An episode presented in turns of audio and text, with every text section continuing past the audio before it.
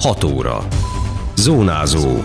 Érd és a térség legfontosabb hírei. Ellenőrzés. Megvizsgálják az érdi közbeszerzéseket egy bírságolás miatt. Megérkezett, Barnabásnak hívják az idei év első érdi újszülöttjét.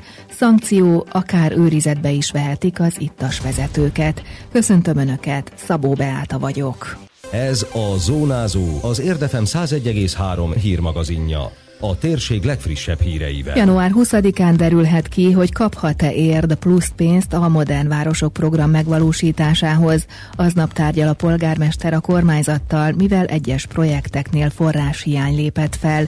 Csőzik László erről az Érd TV műsorában beszélt. Január 20-án fogad a kormánybiztos úr Gyopáros Alpár, illetve a helyettes államtitkár asszony, ahol áttekintjük a jelenlegi helyzetet, eldöntjük azt, hogy mely projektek esetében kerülhet sor változtatásra, támogatásra, akár úgy, hogy ők kérik, akár a mi szempontjaink figyelembevételével, és valószínűleg arra a kérdésre is választ fogok kapni, hogy van a lehetőség a források bővítésére, akár új programok beindítására, akár a jelenlegi programokhoz plusz forrást hozzárendelni, ami egy nagyon fontos dolog lenne. Vannak megrekedt projektek, ahol egy csomó döntést kell hozni, mert forrás hiány lépett föl. Ilyen például a sportarénak körüli közműfejlesztésnek a kérdésköre, ilyen például Ófalu óváros fejlesztése, legalább három-négy olyan feszültségpont van benne, ahol valószínűleg át kell gondolni azt, hogy a jelenlegi tervek megfelelőek-e. Ezeket fogom letárgyalni a kormánybiztos úrral és csapatával 20-án.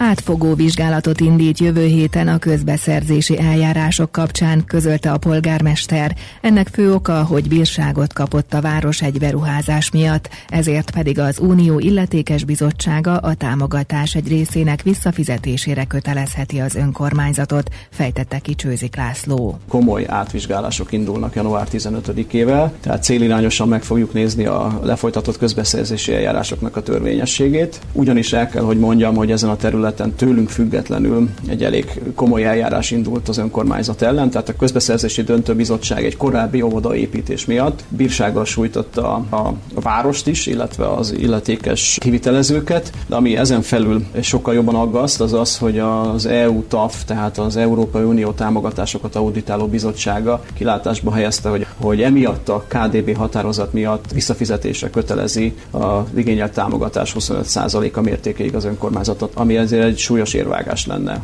A szükséges jogorvoslatokat megtettük ezen a téren, de ez az előző városvezetés sora. Tehát éppen miatt gondolom azt, hogy még jó pár ilyen csontváz lehet a szekrényben, hogy ezeket nagyon alaposan kivizsgáljuk de egyéb területeken is vizsgálódni fognak, köztük a csatorna pénzek ügyében, hiszen választási ígéret volt, hogy utána járnak és visszafizetik a hozzájárulást, mondta a városvezető. Célzott vizsgálatot indítok az égfi teljes gazdálkodására, működésére, a társulatok működésére is, és ahogy ígértük, a teljes csatorna programot át fogjuk nézni. Ez nekünk egy nagyon fontos választási ígéretünk volt, hogy utána megyünk a csatorna pénzeknek, és vissza fogjuk azt fizetni. Ezt nyilván 5 év távlatában tudom érteni, hiszen ez a pénz 3-4 milliárd milliárd forint, ez ma nincs meg. Ezt elköltötte az előző városvezetés. Ez esetben azt gondolom, hogy illet volna megkérdezni a lakosságot, hogy a társulatba befizetett önrészt felhasználhatjuk-e nem kifejezetten a csatornázás szolgáló, hanem azokhoz csak járulékosan kapcsolódó célokra.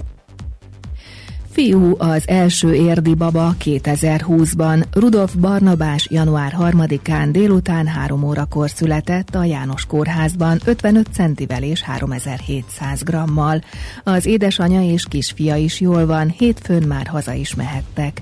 A büszke apa Rudolf Patrik nyilatkozott rádiónknak a baba érkezéséről. A feleségem egyes típusú cukorbeteg, emiatt már az elejétől kezdve tudtuk, hogy nem várjuk meg a 40. hetet a szülésre, hanem egy egy-két hét héttel hamarabb fog bekövetkezni, amit nagyon vártunk, és voltunk bent másodikán az orvosunknál, aki mondta, hogy a vizsgálat alapján másnap a programozott szülésbe is indulhat, több mint valószínű egy természetes úton fogjuk végigcsinálni, és így is lett. 7 órára kellett visszamennünk reggel harmadikán a kórházba, és olyan 3 4 hét körül be is indultak maguktól a fájások. Természetes szülés volt, első gyermekhez képest viszonylag gyorsan történt a dolog, bár hogyha a feleségemet kérdezzük, akkor azt még egy, egy örökké valóságig tartott, de ezt maximálisan megértem.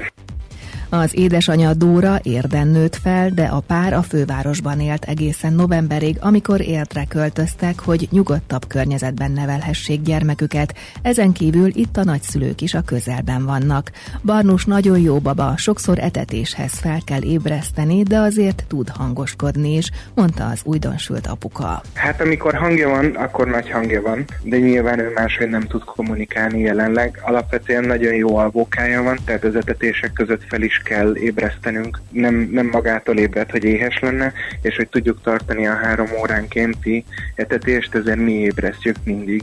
Jól alszik, alapvetően az éjszaka is egyszer kelt föl, úgyhogy jó baba, hát persze, mit mondani, egy édesapa a legjobb baba. Az év első érdi újszülöttjének érkezéséről még többet olvashatnak az Érdmoston.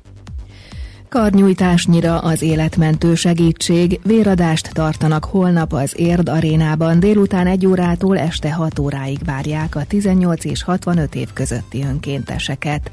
A betegellátáshoz országos szinten naponta 1800 véradóra van szüksége az országos vérellátó szolgálatnak, az ünnepi időszak után pedig különösen fontos, hogy minél többen adjanak vért, hiszen a vérkészítményeket csak rövid ideig lehet tárolni. A szakemberek felhívják felhívják a figyelmet, hogy véradás előtt tanácsos bőségesen enni-inni, illetve személyi igazolvány, valamint lakcím és tajkártya is szükséges. Hamar rács mögött találhatja magát, aki ittasan vezet. Ez a lehetőség abban az esetben áll fenn, ha az illető véralkohol szintje eléri a bűncselekményi kategóriát, nyilatkozta a Pest megyei rendőrfőkapitányság szóvivője. Szabóné Berki Bianca kiemelte, hogy aki alkoholos állapotban ül volán mögé, sokak testi épségét, életét veszélyezteti. Nem lehet elégszer hangsúlyozni, hogy járművet csak az vezethet, akinek nincsen alkohol a szervezetében. Aki mégis ittasan vagy kábítószer hatása alatt járművet vezet, az hatalmas kockázatot vállal, és nem csak saját magát veszélyezteti, hanem a közúti közlekedésben résztvevőket, olykor saját utasaikat is. Ennek természetesen komoly jogi következményei vannak. Azok az itas vezetők, akik bűncselekmény ennyi értéket elérve, vagy azt meghaladóan fújnak a szondába, őket őrizetbe lehet venni, bíróság elé állítás céljából a büntető eljárási törvény alapján, amely maximum 72 óra lehet. Ez idő alatt kapja meg az ítéletet az érintett a bíróságtól első fokon. A szabálysértési érték megfújásánál az őrizet nem jön szóba, mert itt azonnal közigazgatás bírságot von maga után. Az ittas sofőrök tavaly csak nem 1400 balesetet okoztak a magyar utakon, ez 8%-ot tesz ki a személyi sérüléssel járó balesetek között. A halálos baleseteknél pedig a második leggyakoribb ok az ittasság. Ez a téma két új év napján történt eset miatt került előtérbe, mondta a szóvivő. A rendőrök január 1-én 16 óra 20 perckor igazoltattak egy motorkerékpárral közlekedő férfit Cegléd belterületén. Az ellenőrzés során kiderült, hogy a motorkerékpárt vezető férfi nem rendelkezik vezetői engedéllyel, hatósági jelzés nincsen a járművön, valamint hogy ittas állapotban is van. A rendőrök a férfit a rendőrkapitányságra előállították, vele szemben ittas járművezetés és egyedi azonosító jellel visszaélés miatt is indult eljárás. Késő este 23 óra körül időben igazoltattak az egyenruhások egy személygépkocsit és annak vezetőjét, akiről az ellenőrzés során kiderült, hogy a járművezetéstől eltiltás hatája alatt alkoholos befolyásoltság alatt ült a volán mögé. Mindkét férfit gyorsított eljárás keretében állították bíróság elé.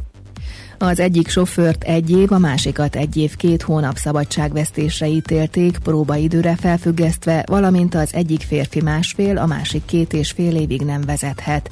Az érdi rendőrkapitányság közlekedés rendészeti osztályvezetője úgy nyilatkozott, hogy Érden és környékén az ünnepi időszakban nem értek ittasságon egyetlen járművezetőt sem. Időjárás. Továbbra is sok napsütésre lehet készülni, de délutántól felhők érkeznek, főként az északi tájak fölé. Csapadék nem valószínű, és a szél is mérsékelt marad. A legmagasabb hőmérséklet 3 fok körül ígérkezik. Zónázó. Minden hétköznap az Érdefemen. Készült a médiatanács támogatásával a Magyar Média Mecenatúra program keretében.